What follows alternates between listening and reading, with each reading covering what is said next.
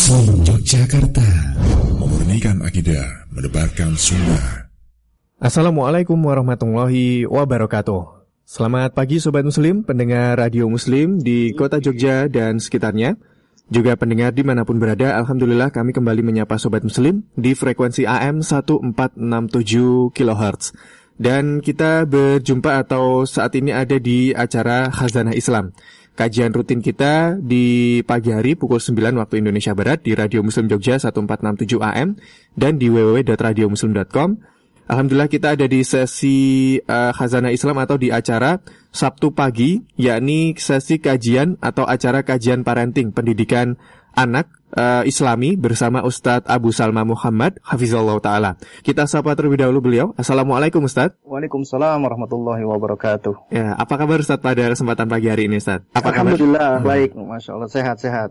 Alhamdulillah Ustadz. Terima kasih Ustadz atas kesempatannya telah berhubung kembali bersama kita semua Ustadz. Baik, ya. uh, Sobat Muslim dan pendengar, insya Allah kepada kesempatan pagi hari ini akan kita simak dan dengarkan terlebih dahulu materi, sesi materi bersama beliau Ustadz Abu Salma Muhammad. Dan setelah itu insya Allah nanti ada sesi interaktif. Silakan Sobat Muslim bisa ajukan pertanyaan nanti ke nomor 0823 2727 5333 melalui SMS atau chat WhatsApp. Dan jangan lupa nanti ketika konsultasi atau menanyakan perihal uh, pendidikan anak dan menanyakan tentang anaknya, jangan lupa nanti uh, informasikan juga umur anaknya yang ditanyakan ya. Umur anaknya yang ditanyakan. Bisa sampaikan SMS atau chat WhatsApp pertanyaannya ke nomor 0823 2727 5333. Sekali lagi di nomor 0823 2727 5333. Baik, kita akan simak dan dengarkan terlebih dahulu sesi materi dari beliau Ustadz Abu Salma Muhammad yakni sesi berjudul atau materi berjudul Tarbiyah adalah menumbuhkan fitrah. Baik Sobat Muslim dan pendengar, kita persiapkan diri untuk menyimak dan mencatat faidah yang akan beliau Ustadz Abu Salma sampaikan. Kami dari studio mengucapkan selamat mendengarkan kepada Ustadz. Kami persilahkan Ustadz. Ya, uh, syukran ya. Jazakallah khairan ya. Bismillah. Innalhamdulillah. نحمده ونستعينه ونستغفره ونتوب إليه. ونعوذ بالله من شرور أنفسنا ومن سيئات أعمالنا. من يهده الله فلا مضل له ومن يذلل فلا هادي له. أشهد أن لا إله إلا الله وحده لا شريك له وأشهد أن محمدا عبده ورسوله لا نبي بعده أما بعد. Para pendengar radio muslim ya yang dimulakan oleh Allah Subhanahu wa taala. Alhamdulillah di pagi hari ini Allah Subhanahu wa taala masih mengizinkan kita ya uh, untuk dapat melanjutkan lagi ya kajian parenting kita kajian tentang pengasuhan dan pendidikan anak Uh, jamaah sekalian, para pendengar radio muslim ya, uh, di kesempatan kita yang terakhir ya, kita telah membahas tentang bahwasanya pendidikan anak yaitu adalah atasfiyah wa tarbiyah ya. Mendidik itu adalah dengan cara kita mentasfiyah yaitu kita membersihkan, kita mensucikan ya dari segala bentuk-bentuk atau perkara-perkara yang buruk atau yang jelek baru kemudian tarbiyah, kita mendidik ya. Dan kita insya Allah taala di kesempatan di pagi hari ini ya kita akan membahas tentang tarbiyah itu adalah ya uh, menumbuhkan, menyuburkan fitrah ya. yakni fitrahnya anak. Jamaah sekalian rahimani wa rahimakumullah. Jika kita berbicara tentang masalah ilmu pendidikan ya termasuk ilmu parenting, ilmu pengasuhan ya, memang sekarang ini lagi marak dan banyak ya teori-teori dan konsep-konsep tentang pendidikan anak atau parenting ya, khususnya di uh, di saat ini ya, itu yang dengan label parenting modern ya. Dan sebenarnya jika kita perhatikan ya atau kita pelajari ya, ada dua aliran ya.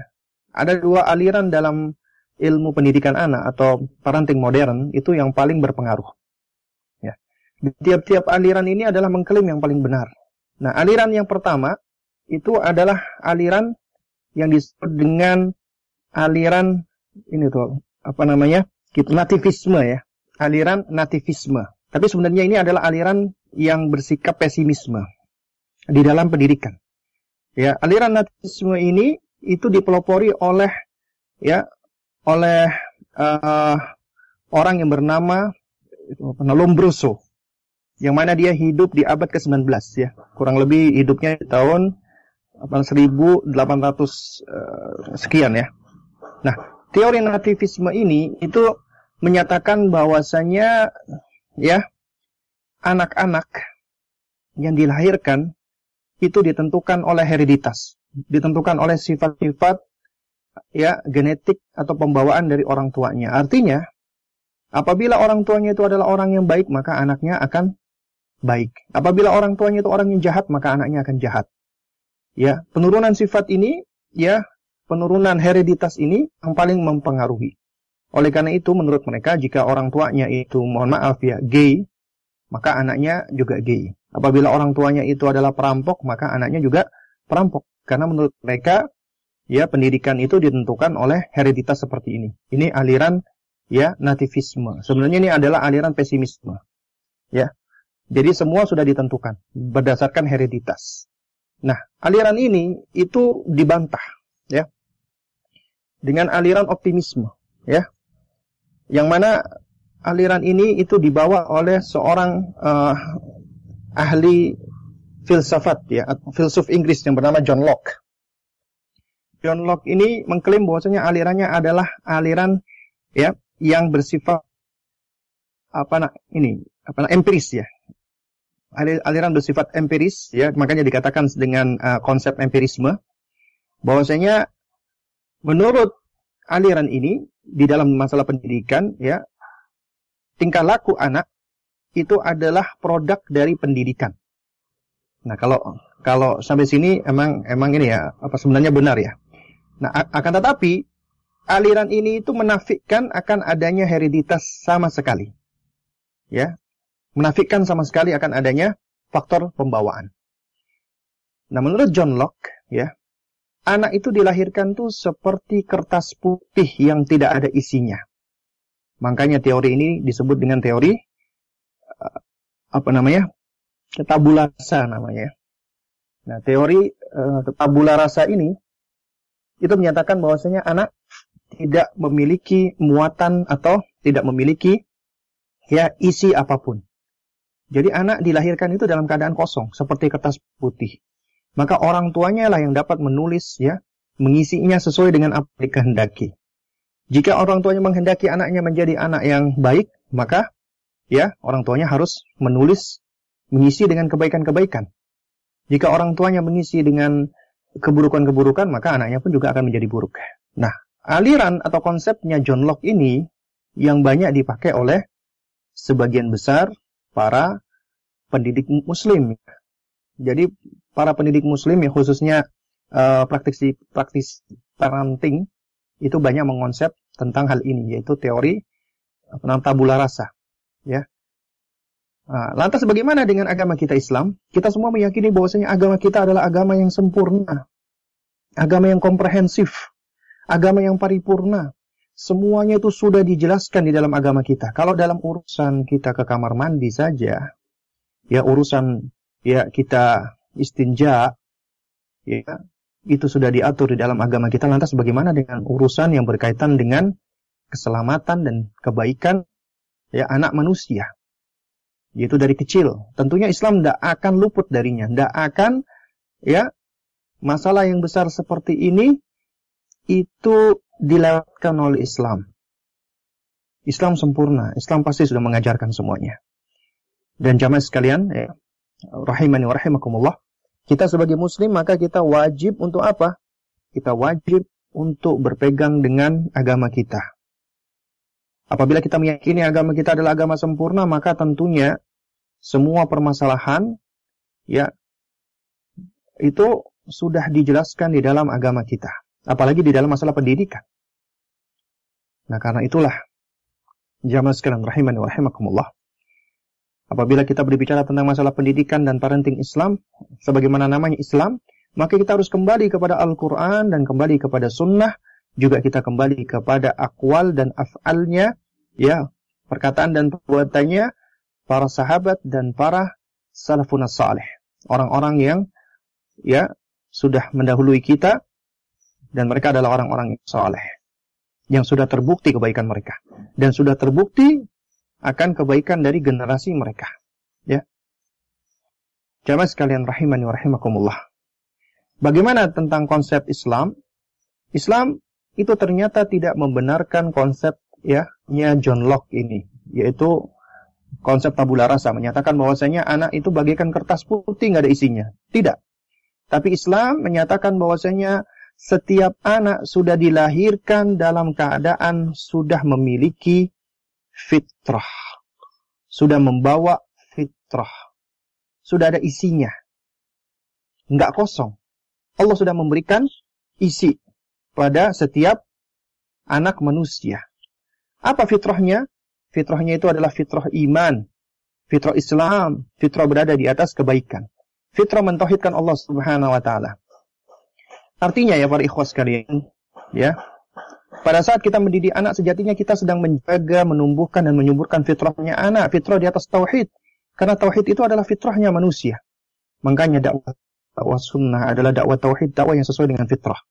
Dan dakwah yang sesuai dengan fitrah itu adalah dakwah yang insya Allah lebih mudah diterima.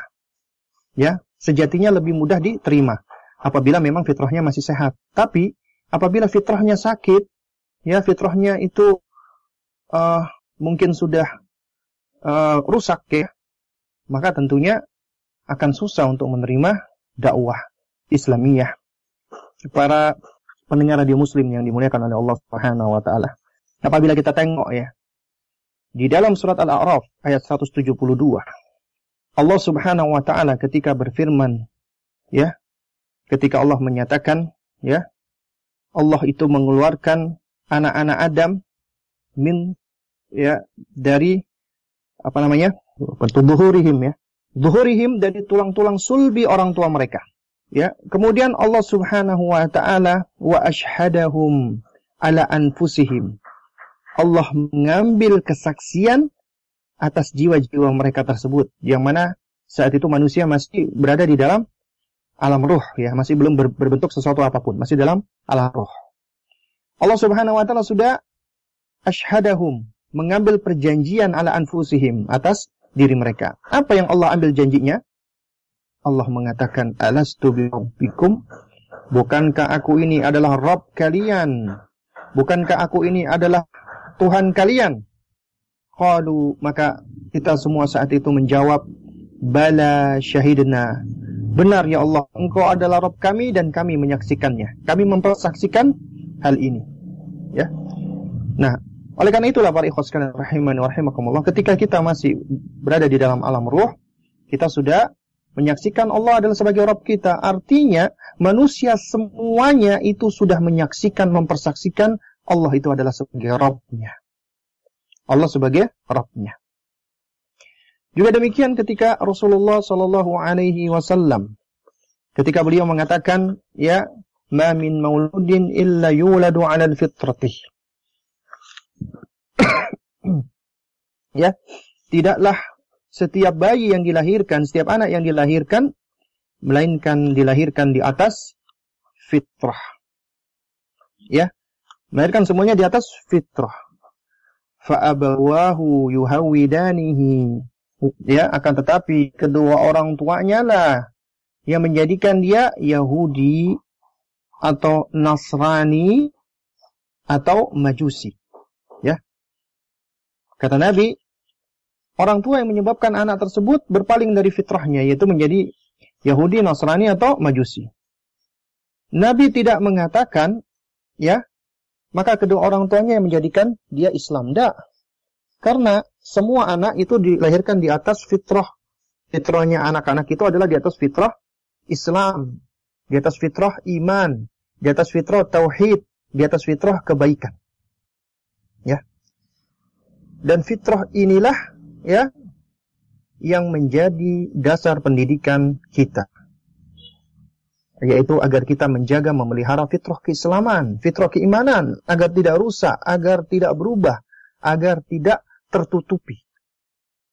Ya, oleh pengaruh dari orang tuanya atau dari lingkungan atau termasuk dari syaitan. Ya. Allah Subhanahu wa taala ketika menyebutkan kata fitrah ya karena kata fitrah itu berasal dari kata ya fatara yafturu fatran. Kata fatara yafturu fatran ini memiliki beberapa makna. Makna pertama adalah syaqqa, membelah. Makna kedua adalah khalaq, menciptakan, ya. Ketika Allah Subhanahu wa taala menyebutkan ya, ya misalnya Allah mengatakan ya, uh, apa namanya? Fatallahu al-khalqa. Ya, artinya adalah ai khalaqahum wa bada'ahum, yaitu Allah Subhanahu wa taala yang menciptakan dan yang mengadakan mereka dari sebelumnya tidak tidak ada. Ya.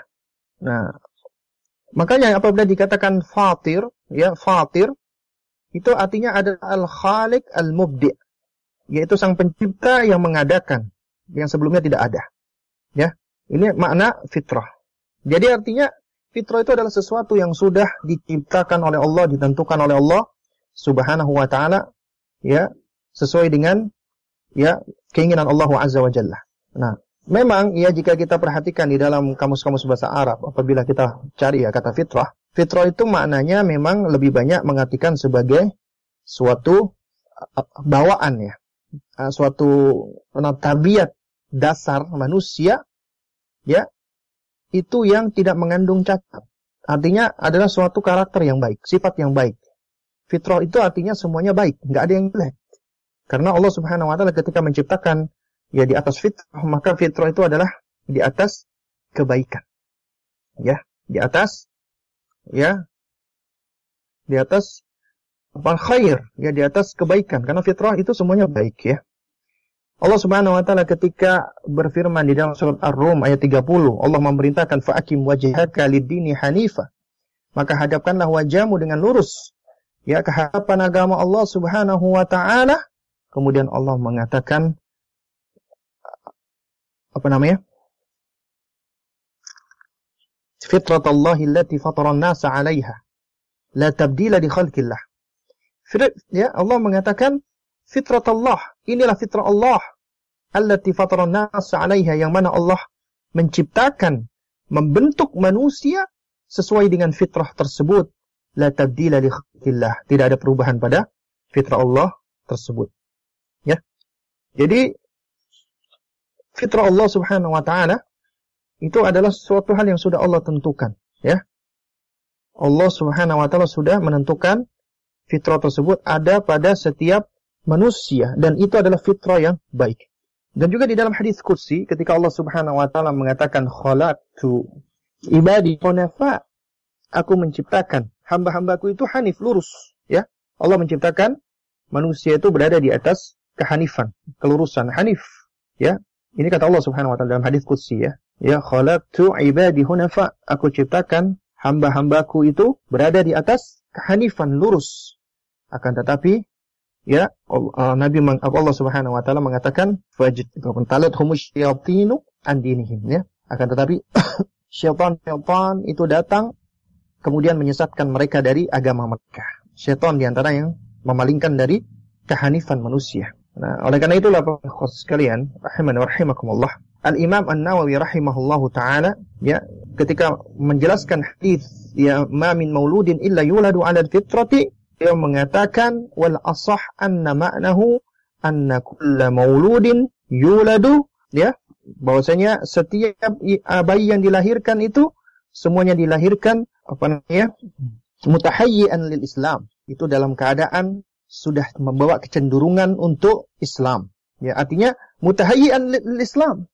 Itu sudah memiliki kecenderungan kepada Islam. Ya dan ini sebagaimana yang disebutkan oleh para ulama ya Nah karena itu para ikhwas sekalian rahimani wa oh, rahimakumullah. Sejatinya kita di dalam mendidik anak, kita mendidik mereka itu tidak sedang menanamkan hal-hal baru, tidak. Kita sedang menumbuhkan, menyuburkan ya fitrahnya anak-anak kita yaitu fitrah iman, fitrah tauhid.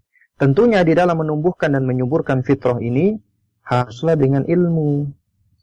Dan ilmu yang paling benar adalah ilmu yang berasal dari Allah dan Rasulnya wahyu Al-Quran dan Sunnah. Dan il dan Al-Quran dan Sunnah inilah yang yang dapat menjaga dan menyuburkan fitrahnya manusia dengan sebaik-baiknya. Nah, oh, jauh sekali rahimani wa rahimakumullah ya. Nah, oleh karena itu yang namanya mendidik anak, mendidik anak itu adalah kita menjaga, memelihara, menyuburkan, menumbuhkan fitrahnya anak. Yang harus kita pahami adalah Allah Subhanahu wa taala sudah mengkaruniakan kepada anak-anak kita yaitu ya pembawaan ya yang condong kepada keimanan, kepada Islam, kepada kebaikan-kebaikan. Dari sini kita meyakini bahwasanya ya Allah Subhanahu wa taala menciptakan anak-anak kita itu sudah dalam keadaan yang baik. Gak ada anak-anak yang jelek atau yang buruk, gak ada. Ya. Allah Subhanahu wa taala menciptakan manusia fi ahsani taqwim dalam bentuk dalam susunan yang paling ahsan yang paling baik. Fi ahsani taqwim ini ya itu disebutkan oleh para ulama bukan cuma struktur tubuhnya saja yang paling baik yang paling sempurna, tapi juga dalam hal fitrahnya. Ya pembawaannya, tabiatnya itu juga yang paling baik, ya. Jadi anak-anak kita sudah diberikan oleh Allah Subhanahu wa taala itu potensi kebaikan, keimanan, keislaman, kesalihan sudah ada di dalam diri anak. Tinggal bagaimana kita menjaganya, memeliharanya, menumbuhkannya, menyuburkannya, menjaganya. Ini yang paling penting dari apa di dalam pendidikan anak. Jadi kita mendidik anak itu adalah kita ya hanya menjaga hal tersebut dan menumbuhkan, menyuburkan. Kita nggak perlu menanam hal yang baru karena sudah ada. Kalau biji, biji itu sudah ada sifat-sifatnya ya yang ada di dalamnya. Nah ini adalah fitrah. Lalu kemudian juga ya Allah Subhanahu wa taala maha baik. Allah menciptakan kita, menciptakan manusia, menciptakan anak-anak kita. Allah ciptakan ya di muka bumi ini. Itu tujuannya apa? Dalam rangka untuk beribadah kepada Allah. Wa ma khalaqtul jinna wal insa illa liya'budun. Tidaklah aku ciptakan jin dan manusia kecuali untuk apa? Untuk beribadah kepada Allah Subhanahu wa taala. Jadi tujuannya kita diciptakan oleh Allah untuk beribadah kepada Allah, ya. Agar kita menjadi hamba Allah, abdinya Allah Subhanahu wa taala. Dan dalam rangka untuk menegakkan fungsi kita sebagai hamba Allah, abdi Allah, Abdullah adalah Allah sudah memberikan bekal pertama. Allah sudah memberikan modal pertama, yaitu fitrah. Dan yang kedua, jamaah sekalian rahimani wa rahimakumullah, Allah Subhanahu wa taala sungguh sangat baik. Ya, Allah menciptakan makhluknya termasuk manusia itu berproses-proses, bertahap-tahap, ya.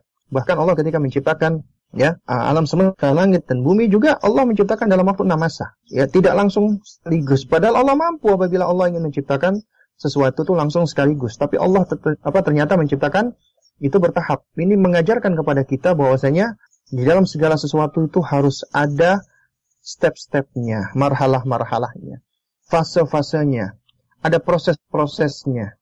Nah ini proses-proses ini yang harus kita kita lewati bersama dan ini adalah dalam rangka untuk kemudahan manusia. Ini kebaikan Allah Subhanahu wa taala. Allah Maha baik ya. Dan Allah Subhanahu wa taala ketika melahirkan kita manusia ya, dan Allah Subhanahu wa taala ketika menyatakan ya, ya, wallahu akhrajakum min butuni ummahatikum la ta'lamuna syai'a. Dan sesungguhnya Allah Subhanahu wa taala mengeluarkan kalian dari rahim-rahim ibu-ibu kalian dalam keadaan kalian enggak punya ilmu, la ta'lamuna syai'a. Dalam keadaan kalian tidak punya ilmu sedikit pun. Akan tetapi waja'ala lakumus sam'a wal absar wal af'idah.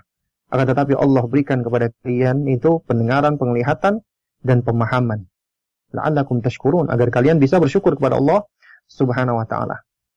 Allah Azza wa Jalla memberikan kepada kita ya para ikhlas sekalian itu instrumen alat-alat untuk belajar. Untuk ya, untuk menuntut, mencari ilmu, memahami sesuatu. Sehingga akhirnya dengan indera tersebut kita bisa mengerti dan memahami sesuatu. Ya, ketika kita bisa memahami dan mengerti sesuatu, maka kita bisa menjalankan fungsi kita dengan sebaik-baiknya sebagai hamba Allah dalam rangka untuk menegakkan peribadat peribadatan hanya kepada Allah Subhanahu wa taala. Allah ciptakan kita, Allah karuniakan kepada kita indera pendengaran dan yang pertama kali memang berkembang pada anak manusia itu adalah indera pendengarannya. Ya. Dan ini sesuai dengan ilmu perkembangan anak dan embriologi modern. Yang pertama kali berkembang adalah pendengaran. Baru kemudian al-absar, baru kemudian penglihatan. Allah Subhanahu wa taala ya juga karuniakan indera penglihatan. Yang mana indera penglihatan ini semakin sempurna ketika anak sudah menginjak di usia tufuliyah kubroh, di usia 2 tahun ke atas. Kalau 0 sampai 2 tahun, itu yang lebih dominan adalah pendengarannya. Jadi sehingga ketika kita mentalkin anak dengan kalimat-kalimat thayyibah ini lebih efektif di usia tersebut. Kemudian ketika anak sudah lebih uh, berkembang indera penglihatannya, maka indera penglihatan ini adalah yang paling berpengaruh pada anak. Sehingga dia menjadi seorang duplikator, imitator, pencontoh yang paling utama, yang paling baik, yang paling hebat itu adalah anak. apa yang ada di sekitarnya itulah yang akan mereka contoh di usia tersebut karena mereka adalah imitator. Penglihatan mereka lebih mempengaruhi daripada pendengaran mereka karena itu banyaknya kegagalan pendidikan ketika di usia ini yaitu apa yang mereka lihat berbeda dengan apa yang mereka dengar. Orang tua ketika menyampaikan sesuatu ternyata dengan yang dilihat oleh mereka dari perilaku orang tua berbeda, tidak konsisten. Bingung anak akhirnya apa yang mereka lihat itu yang lebih mempengaruhi, ya. Baru kemudian ya pemahaman. Ulama beda pendapat tentang pemahaman apakah di akal ataukah di otak ya. Tapi intinya adalah ini pemahaman. Dan indera pemahaman anak itu mulai sempurna ketika mereka sudah masuk usia mayis 7 tahun. Lebih sempurna lagi ketika sudah usia murahik. Makanya Nabi memerintahkan mereka untuk sholat di usia 7 tahun, bukan di bawah 7 tahun. Karena indera pemahaman kognitif mereka itu sudah lebih sempurna di usia 7 tahun. Mereka sudah bisa lebih memahami mana baik, mana buruk. Mereka sudah lebih bisa memahami mana yang berbahaya dan mana yang tidak berbahaya ya itu di usia mumayyiz. Makanya dikatakan mumayyiz, mereka sudah bisa memilah-milah. Ya, di usia tersebut. Nah, ini semua instrumen ini yang Allah karuniakan adalah alat untuk belajar, untuk memahami sesuatu agar mereka lebih dekat, lebih tahu, lebih mengenal Rabbnya Tuhannya. Yang menggerakkan pertama kali adalah fitrah. Ya, itu modal pertama kali. Kemudian fitrah ini harus dijaga. Bagaimana cara menjaga fitrah tersebut? Tentunya harus dengan ilmu. Ya, dan Allah Azza wa Jalla ya, itu memberikan user manual, ya. Allah memberikan buku panduan. Bagaimana supaya manusia itu bisa melaksanakan fungsinya di muka bumi ini sebagai hamba Allah dan juga sebagai khalifah. Yang mengatur ya dan yang yang memanfaatkan ya apa yang ada di dalam bumi ini dalam rangka untuk melaksanakan fungsinya sebagai hamba Allah. Yaitu apa? Al-Quran dan Sunnah. Ini adalah user manual atau buku panduan kita di dalam ya menjaga memelihara fitrahnya anak agar semakin tumbuh semakin subur. Ya, dan yang wajib kita pahami adalah ya kita sebagai orang tua pun juga sudah Allah karuniai uh, fitrah orang tua. Fitrah menjadi orang tua. Allah Subhanahu wa taala ketika memberikan anak kepada kita artinya Allah tahu kita ini adalah orang yang mampu untuk menjadi orang tua. Karena ya Allah Subhanahu wa taala tidaklah membebani seseorang kecuali sesuai dengan kemampuannya. Ya. Allah Subhanahu wa taala membebani seseorang tidaklah membebani seseorang illa mamus'ah kecuali apa yang dia mampu dia sanggupi. Kita sebagai orang tua ketika Allah karuniakan anak kepada kita, artinya kita mampu untuk menjadi orang tua. Gak mungkin kita nggak mampu, nggak mungkin Allah memberikan ya tanggung jawab yang kita nggak mampu melaksanakannya. Hanya saja kita sering kali lalai dan dan dan melupakannya. Ya. Kita mampu dan kita pun memiliki fitrah sebagai orang tua. Kita mampu melaksanakan amanat tanggung jawab tersebut. Ya. Dan Allah Subhanahu wa taala juga tahu bahwasanya kita sebagai orang tua adalah murabbi yang paling tepat, yang paling utama untuk anak-anak kita. Pendidik yang paling utama untuk anak-anak kita itu adalah orang tua, bukan orang lain. Dan yang paling berkewajiban untuk mendidik anak-anak ya, itu adalah orang tua mereka. Ya. Dan jamaah kalian rahimani wa rahimakumullah. Sebagaimana telah dijelaskan di pembahasan sebelumnya bahwasanya pendidikan itu adalah ikhtiar wa tawakkal. Ya, ikhtiar berusaha selebihnya serahkan kepada Allah Subhanahu wa taala. Tawakal kepada Allah Subhanahu wa taala. Artinya di sini kita dituntut untuk hanya berusaha semaksimal mungkin memenuhi sebab-sebab yang ada. Kemudian dengan sebab-sebab itu kita berusaha agar bisa memperoleh anak yang baik, anak yang soleh. Adapun selebihnya kita serahkan kepada Allah Subhanahu wa taala karena Allah lah tetap ujung-ujungnya yang menjadi penentu. Allah yang menggenggam memegang hati hamba-hambanya. Dan oleh karena itulah jamaah sekalian rahimani wa rahimakumullah. Mendidik anak itu sejatinya adalah mudah. Sebenarnya mudah yakni bagi orang-orang yang memang Allah mudahkan baginya. Yakni bagi orang-orang yang memang dia yang memahami tentang konsep pendidikan dan dia tidak mempersulit dirinya. Karena sejatinya kita itu hanya menjaga fitrahnya anak. Nah, tentunya mudah tidaknya itu memang pertama adalah tergantung dari apa yang Allah berikan. Kalau Allah mudahkan, Allah akan Allah akan memberikan kemudahan sehingga menjadi mudah. Tapi apabila ya memang kita merasa berat, kita merasa sulit, itu bisa jadi Allah akan akan sulitkan. Tapi ingatlah, agama kita ini agama yang sempurna ini inna dina yusrun. Agama kita ini mudah ya. Agama kita ini tidaklah sulit ya. Dan tidaklah orang itu dia berlebih-lebihan di dalam agama ya melainkan dia akan terkalahkan ya. Karena itu kita nggak boleh berlebih-lebihan.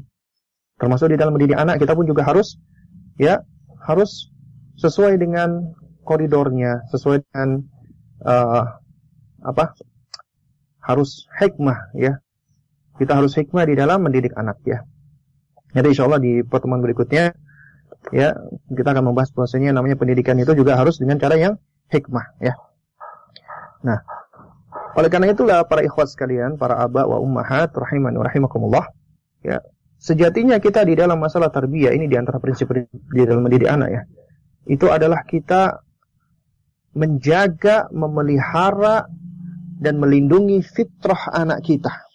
Itu yang kita jaga dan kita harus memahami tentang fitrah tersebut, ya. Nah, karena itu kita nggak boleh merubah fitrahnya anak-anak kita, ya. Makanya kita perhatikan ada yang namanya sunanul fitrah, sunnah-sunnah fitrah. Seperti misalnya, ya membiarkan jenggot, kemudian mencukur kumis, kemudian uh, mencukur bulu ketiak, menggunting kuku, itu termasuk sunnah-sunnah fitrah ya. Dalam rangka untuk menjaga fitrahnya sang anak ya. Jadi ini adalah perkara-perkara yang harus kita pahami dan karena ini termasuk bagian dari apa dari dari kita memahami fitrah dan menjaga fitrah. Nah, para ikhwas sekalian rahimani rahimakumullah ya saat ini lagi ngetren ya istilah pendidikan karakter ya. Ya. Jadi pendidikan karakter saat ini lagi booming. Nah, apa sih sebenarnya pendidikan karakter itu? Ya memang banyak definisi yang yang berbeda-beda ya antara satu dengan yang lainnya. Ya. Namun ya apabila kita memahami bahwasanya karakter itu merupakan suatu sifat bawaan yang ada semenjak lahir ya, maka sejatinya ya pendidikan karakter Islam itu adalah pendidikan kita menjaga ya fitrah-fitrahnya anak. Itu pendidikan fitrah. Maka ini adalah pendidikan karakter yang paling benar. Karena pendidikan karakter itu sejatinya adalah kita melakukan pendidikan fitrah, menjaga fitrah manusia, ya. Dan karakter yang paling baik itu adalah karakter yang berangkat dari fitrah yang lurus, fitrah yang baik, ya. Dan di dalam hal ini yang wajib kita pahami bahwasanya anak-anak yang dilahirkan itu sejatinya semuanya sama, ya. Itu sejatinya semuanya adalah sama kadarnya. Karena Allah Subhanahu wa taala sudah memberikan kepada tiap-tiap anak itu fitrah. Artinya Allah menciptakan semua anak itu sama berada di atas fitrah yang lurus. Enggak ada yang yang Allah apa lahirkan dalam keadaan fitrahnya rusak, tidak ada. Ya. Karena itu akan menyelisihi firman Allah Subhanahu wa taala sendiri sebagaimana yang telah disebutkan tadi di surat apa namanya? Ar-Rum tadi ya, ayat uh, ke-30 ya. Allah mengatakan la tabdila li khalqillah.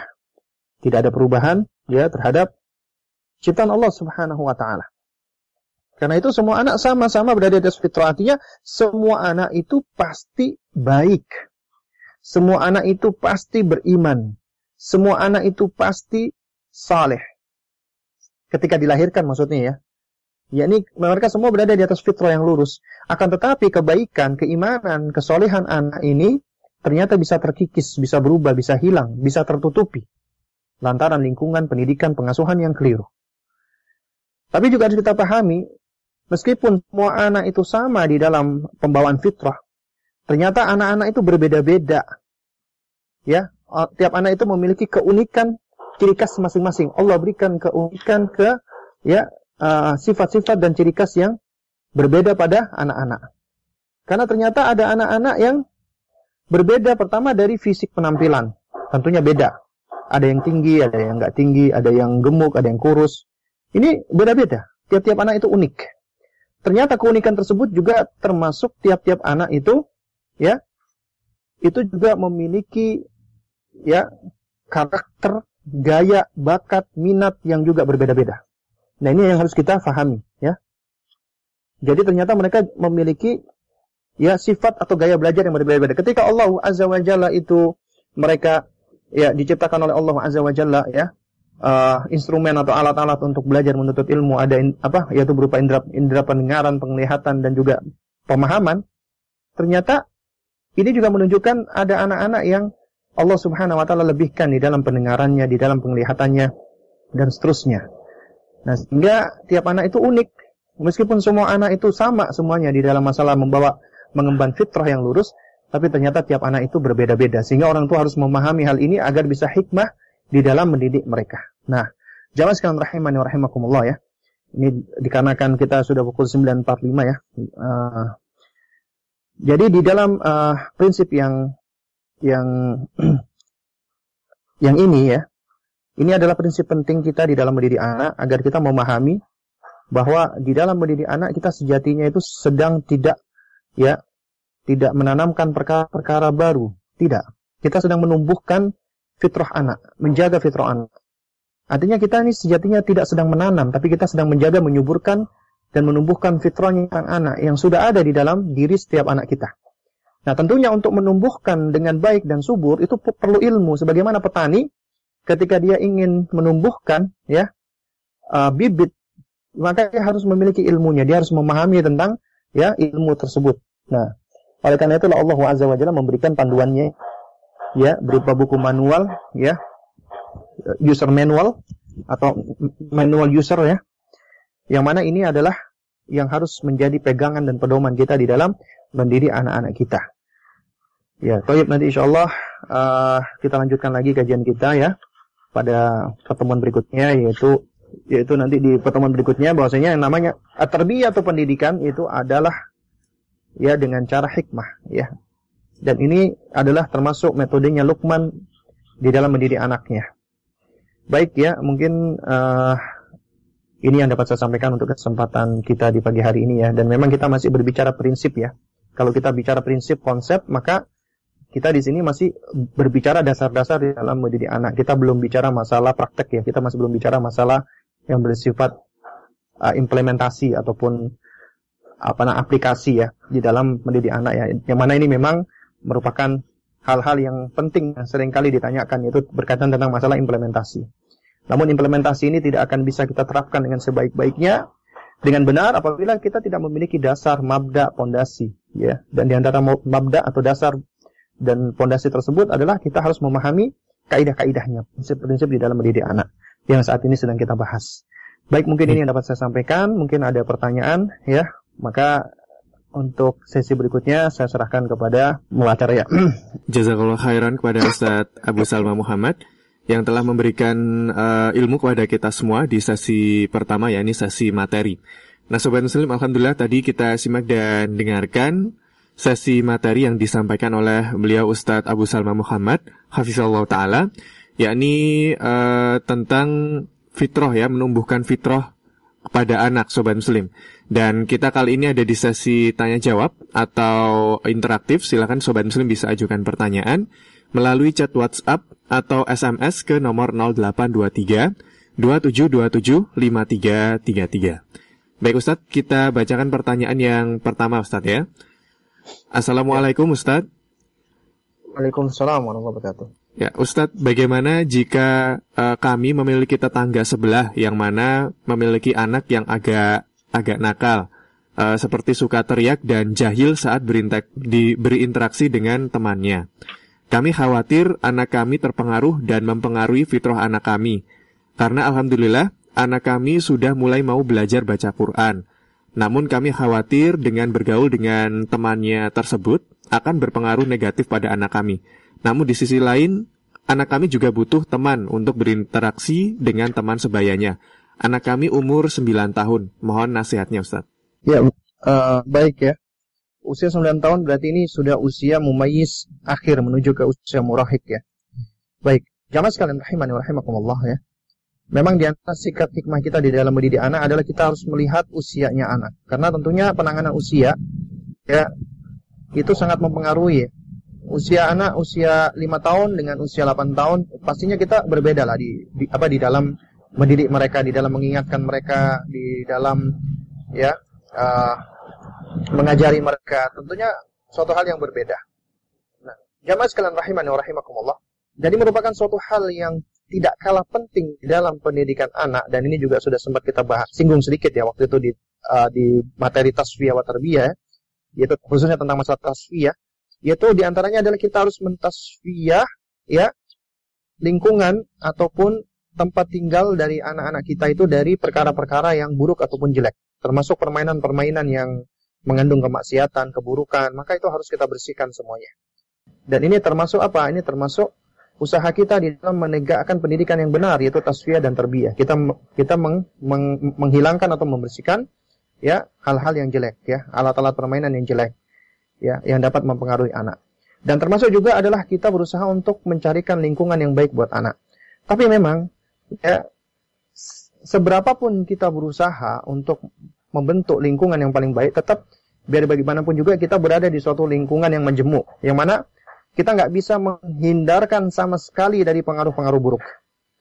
Kita mungkin sudah mendidik anak kita, misalnya anak kita nggak boleh uh, apa ya, misalnya anak kita misalnya udah kita didik dia tidak boleh berkata-kata kotor misalnya.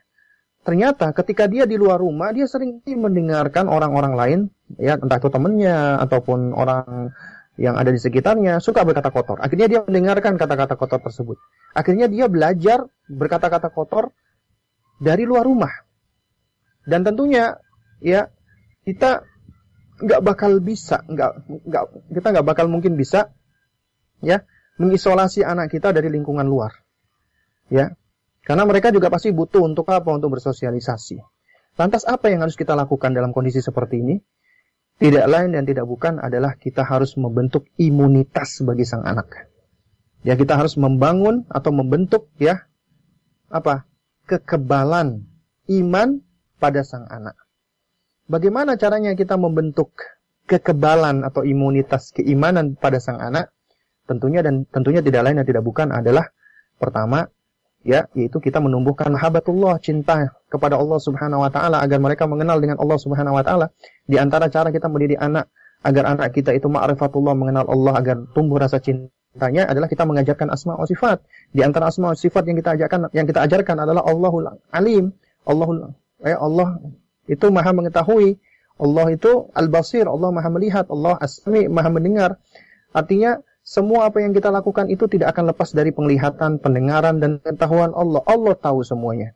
Dan ini kita sampaikan agar tumbuh di dalam diri anak bahwasanya dia itu berada di atas pengawasan Allah. Selalu berada di atas pengawasan Allah Subhanahu wa taala dan ini ternyata metodenya Luqman ketika mendidik anaknya. Ya, ini yang pertama. Yang kedua, ya setelah kita menumbuhkan rasa cintanya dia ya makrifahnya dia kepada Allah Subhanahu wa taala kemudian kita ajarkan pula sebagian dari nama-nama dan sifat-sifat Allah ya yaitu Allah itu adalah maha melihat dan penglihatan Allah adalah sempurna Allah maha tahu dan pengetahuan Allah itu maha sempurna ya sehingga kita harapkan akan muncul di dalam dirinya itu rasa cinta ya kepada Allah Subhanahu wa taala dan dia selalu muraqabah merasa diawasi oleh Allah Subhanahu wa taala.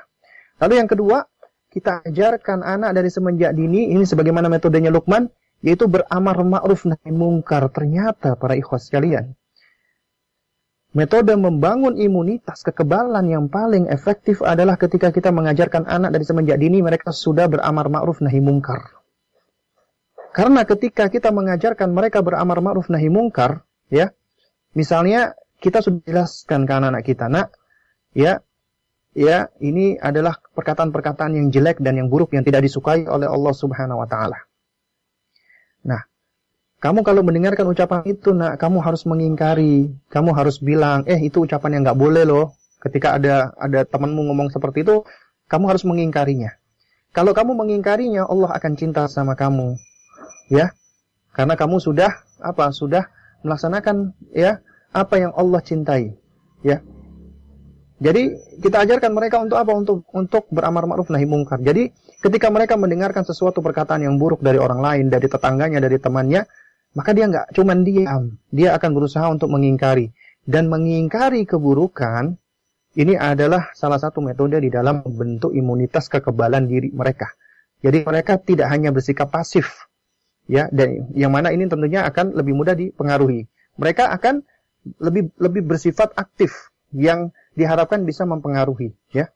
Nah, kemudian yang ketiga adalah mereka diajarkan untuk bersabar. Ini metodenya Luqman juga. Ya. Bersabar atas semua yang akan menimpa mereka. Misalnya mereka dimusuhi atau mereka dijauhi dan semisalnya. Ya ini adalah perkara-perkara yang harus sudah dididik, apalagi anak sudah usia 9 tahun. Ya.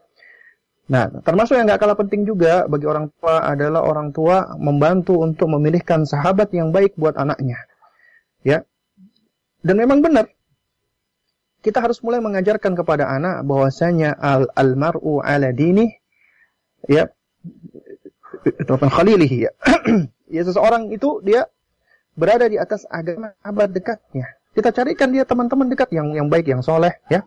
Adapun teman-teman yang kira-kira memiliki perangai-perangai yang gak baik, maka kita jauhkan dan kita ajarkan kepada anak supaya mereka ketika berinteraksi dengan anak-anak seperti ini agar mereka berani untuk beramar ma'ruf nahi mungkar, ya. Nah, ini dari sisi anak. Adapun dari sisi orang tua, maka orang tua juga sama memiliki kewajiban untuk saling menasehati, nasihati orang tua si anak tadi, diajak ngaji, disampaikan tentang uh, apa tentang ilmu pendidikan anak yang paling baik dan yang benar, agar anak-anaknya apa, agar anak si apa tetangga tadi ini sedikit banyak dia akan mendapatkan manfaat dan syukur-syukur apabila dia bisa berubah, ya. Ya wallahu taala alam yang mungkin ini yang bisa saya uh, hmm. jawab atau sampaikan. Baik Ustaz, jazakallah khairan atas uh, jawaban yang telah disampaikan. Semoga bisa menjadi kejelasan bagi yang bertanya ya. Dan mengingatkan lagi bagi sobat Muslim dan pendengar yang mungkin baru bergabung, kita kali ini ada di sesi tanya jawab, sesi interaktif bersama Ustadz Abu Salma Muhammad, Hafizullah Ta'ala. Dan kita masih ada waktu sekitar 5 menit. Mungkin kita bacakan lagi satu pertanyaan Ustadz ya, dari sobat Muslim dan pendengar. Uh, Assalamualaikum Ustadz. Waalaikumsalam warahmatullahi wabarakatuh. Ingin bertanya, Ustadz kedua orang tua uh, kedua orang tua ke, kedua orang tua suami dan istri itu kan harus berkomitmen saling mendukung dalam mendidik anak. Lantas bagaimana apabila ada perbedaan metode atau prinsip antara suami dan istri? Misalnya sang istri ingin lebih mengenalkan agama kepada anak uh, dan ingin membiasakan anaknya untuk mengenakan hijab contohnya. Namun dari keluarga suami itu agak menentang atau ya agak menentang atau agak berbeda Ustadz metodenya. Apa yang sebaiknya dilakukan? Mohon nasihatnya Ustadz. Ya, ya baik ya. Memang nggak bisa dipungkiri keberhasilan pendidikan anak itu harus ada ya apa kesesuaian ya. Maksudnya harus ada uh, orang tua itu membersamai ya anak di dalam apa di apa di dalam pendidikan mereka ya orang tua harus membersamai ya itu dengan prinsip-prinsip yang sama seharusnya. Enggak enggak boleh berbeda, apalagi prinsip di dalam agama. Ya, prinsip di dalam mendidik anak itu haruslah sama, enggak boleh berbeda. Kalau sudah berbeda susah. Berat. Ya, pasti akan ada salah satu yang harus dikorbankan kalau sudah berbeda prinsip. Karena itu apa yang harus dilakukan di dalam mendidik anak, maka harus mempersamakan dulu prinsip ya. Visi misinya harus disamakan dulu agar agar membentuk prinsip yang sama. Apa sih sebenarnya yang diinginkan dari keluarga kita ini? Ya ketika kita menikah, apa sih yang kita inginkan? Ya, dari keluarga kita ini. Nah, oleh karena itu memang kunci daripada keluarga itu sebenarnya ada pada suami. Suami yang memegang peranan penting karena suami adalah pemimpin, suami adalah imam. Kalau di kalau kita ibaratkan bahtera rumah tangga itu adalah kapal, maka suami itu adalah nahkodanya. Nahkoda ini yang harus mengetahui arah, harus harus memiliki ilmu navigasi. Kalau enggak akan susah akan berputar-putar kapal itu atau bahkan mungkin bisa apa namanya tenggelam ya. Nah, karena itu harus bersama-sama antara suami dan istri memiliki prinsip yang sama. Adapun misalnya metode uslub, cara yang berbeda, ini adalah suatu hal yang yang yang masih fleksibel misalnya ya, ini memang dipengaruhi oleh oleh sifat ya. Mungkin bapaknya lebih cenderung agak keras ya, agak apa apa tegas misalnya ibunya lebih cenderung lemah lembut. Ini memang dibutuhkan bahkan ya. Yang seperti ini dibutuhkan oleh sang anak. Asalkan satu, ya sama-sama konsisten keduanya. Ya, sama-sama memiliki ya konsistensi. Jadi jangan sampai ibunya bilang nggak boleh, ayahnya bilang boleh. Ini akan menyebabkan kebingungan pada anak, sehingga akan akan menimbulkan ya jiwa yang pelin-pelan bisa merusak fitrahnya anak karena perbedaan ya di dalam mendidik anak pada orang tuanya. Ini adalah lingkungan pendidikan yang tidak sehat kalau seperti ini. Nah, oleh karena itu makanya harus ada komunikasi yang baik antara kedua orang tua. Kalau misalnya yang satu misalnya beda prinsip karena memang belum ngerti, belum paham, belum belajar, maka kewajiban bagi pasangan yang sudah belajar untuk mendakwainya, mengajaknya. Memang PR-nya lebih tambah lagi sudah punya anak, dia harus ngajarin pasangannya juga, entah itu suaminya atau istrinya. Ya, karena ini dalam rangka untuk meraih kebahagiaan bersama-sama. Dan yang namanya keluarga itu nggak cuma berkumpul di dunia saja.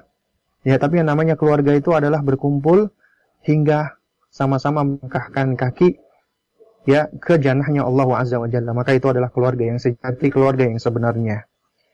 Nah, karena itu para ikhwas sekalian rahimani wa rahimakumullah, ya khususnya para aba wa ummahat ya, untuk ayah dan bunda ya, untuk semua itu Allah berikan karunia berupa anak. Anak itu adalah amanat dari Allah Subhanahu wa taala yang harus dijaga dengan sebaik-baiknya.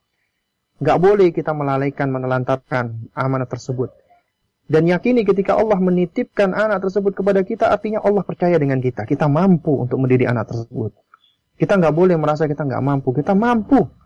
Karena Allah nggak akan membebani kita yang nggak kita sanggupi. Nah, yang namanya usaha ini mendidik anak itu bukan usaha ya usaha sendiri-sendiri enggak, itu usaha bersama. Usaha antara suami dan istri wong anak itu ya kalau bahasa kasarnya bikin bareng-bareng berdua ya tentunya ketika mendidik juga harus berdua bersama-sama. Nggak boleh cuma diserahkan kepada sang ibu doang misalnya. Ya nggak bisa. Harus ada hadir keduanya suami dan istri. Ya karena anak itu sangat membutuhkan peran dari ayah dan bundanya. Anak itu sangat butuh kepada bundanya anak itu sangat butuh kepada ayahnya. Dan dan keberadaan ayah bundanya itulah yang akan yang akan apa yang akan membantu terjaganya fitrahnya sang anak. Ya jadi nasihat saya adalah hendaknya berusaha untuk menjalin komunikasi yang baik, berdiskusi yang baik ya agar ya kedua pasangan suami istri tersebut mereka memiliki prinsip terutama di dalam mendidik anak yang sama tidak berbeda meskipun ini susah ini berat yang penting kita berusaha semaksimal mungkin Kemudian jangan lupa berdoa kepada Allah Subhanahu wa taala karena Allah adalah yang menggenggam hati semua hamba-hambanya. Ya, bahkan Nabi kita SAW pun yang sudah dijanjikan surga oleh Allah Subhanahu wa taala, sudah diampuni dosanya, Nabi tetap berdoa ya muqallibal qulub, wahai yang membolak-balikkan hati, ya. Teguhkan, mantapkan hati kami di atas agamamu. Maka kita minta kepada Allah agar Allah mengokohkan dan memantapkan hati kita semua di atas dinnya. Ya wallahu a'lam bishawab. Mudah-mudahan yang sedikit ini bisa memberikan manfaatnya. Kalau ada kata-kata saya yang salah mohon jangan dimasukkan uh, ke dalam hati. Yang hak datangnya dari Allah Subhanahu wa taala. Jazakallah khairan kepada Ustadz uh, Abu Salma Muhammad yang telah memberikan jawaban dan Masya Allah Sobat Muslim ya, uh, Insya Allah ada banyak ilmu dan faidah yang kita ambil di kesempatan pagi hari ini. Dan berakhir pula Sobat Muslim, uh, sayangnya kita terbatas ya waktunya. Sekali lagi kami ucapkan jazakallah khairan kepada Ustadz Abu Salma Muhammad dan juga para pendengar yang sudah mengirimkan pertanyaannya. Semoga menjadi kejelasan apa tadi yang dijawab oleh Ustadz Abu Salma Muhammad. Dan mohon maaf ada beberapa ya yang mungkin uh, belum disampaikan kepada Ustadz karena keterbatasan waktu. Insya Allah kita bersua kembali uh, di kesempatan lainnya bersama Ustadz Abu Salma Muhammad dalam kajian parenting Islami ya kajian uh, pendidikan anak secara islami beserta sesi tanya jawab dan insya Allah kita bersua kembali di kesempatan lainnya di hari Sabtu pagi pukul 9 waktu Indonesia Barat. Demikian Sobat Muslim, semoga dapat menambah ilmu dan faedah baru kepada kita semua dari kajian atau sesi materi atau uh, jawaban yang Ustadz sampaikan tadi. Dan semoga Allah mudahkan kita semua untuk uh, memahami ilmu dan mengamalkannya dalam kehidupan kita sehari-hari. Demikian kita tutup dengan doa kafaratul majelis.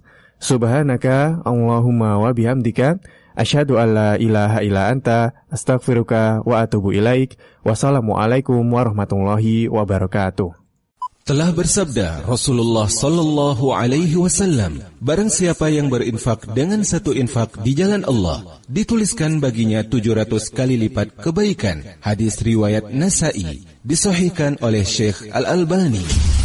Yuk salurkan donasi Anda untuk mengembangkan dakwah Radio Muslim Jogja melalui transfer BNI Syariah dengan kode 427 di nomor rekening 7755 331193 atas nama Yayasan Pendidikan Islam Al-Azhari. Konfirmasi via WhatsApp atau SMS ke nomor 0852 9334 8887 dengan format nama, pagar, kota, pagar, nominal. Atau donasi dapat langsung disalurkan ke Studio Radio Muslim Jogja yang beralamatkan di Kompleks Masjid Al Hasanah Terban, Yogyakarta.